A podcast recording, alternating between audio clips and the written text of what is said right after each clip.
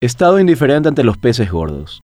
Patricio Mora Villalba, de 20 años de edad, fue detenido la noche del viernes por agentes de la comisaría Quinta de Asunción. El joven fue aprehendido por supuestamente tener 4,96 gramos de cocaína consigo. Según Patricio, los agentes de la Policía Nacional fueron quienes le plantaron la droga. Además, denunció que lo encerraron en un calabozo, no permitieron a sus padres que lo vieran y supuestamente lo torturaron. Por su parte, los agentes de policía, respaldados por su jefe policial, el comisario Alberto Morinio, aseguraron que encontraron la droga en poder del joven, incluso que el mismo fue capturado tras una persecución. Independientemente a que Patricio sea culpable o no, lo repudiable en el actuar de los agentes, de llegarse a comprobar de que se trata de un nuevo caso más de plantón de drogas, es la vehemencia con la que actúan contra un joven, quien, en el peor de los casos, sería un simple adicto o hasta un microtraficante. Lo cuestionable es que agentes de la Policía Nacional no actuaron con la misma vehemencia contra los criminales que a metros suyos asesinaron al periodista Humberto Coronel, siendo que estaba amenazado y debía contar con custodia. Lo más deslenable del hecho es que la fiscala del caso, Katia Uemura, hasta culpó a la víctima de ser él quien se regaló, evidenciando que quienes están en las instituciones encargadas de velar por la seguridad de la ciudadanía, poco o nada les importa que se mate a personas a la vista de todos. A pesar de todo, hay algunas señales de que algo puede funcionar bien en la justicia paraguaya, como la reciente confirmación de la condena del padrillo republicano, quien debe pagar por acusar sin fundamentos a la diputada Celeste Amarilla y a su fallecido esposo Franklin Anquiboxia, o la reciente confirmación de la absolución de Edgar Martínez Acomán, quien fue injustamente preso por fabricar aceite de cannabis medicinal. Estos hechos, como el actuar de los agentes de policía con Patricio, nos dan un baldazo de agua fría sobre la triste realidad de que en las instituciones está todavía arraigada la cultura de perseguir a los más débiles, mientras los significativamente corruptos, los narcos, amigos de narcos y lavadores de dinero, caminan libremente, ostentando su impunidad, mostrándose entre los círculos de la más alta élite social como exitosos empresarios y patrones del país.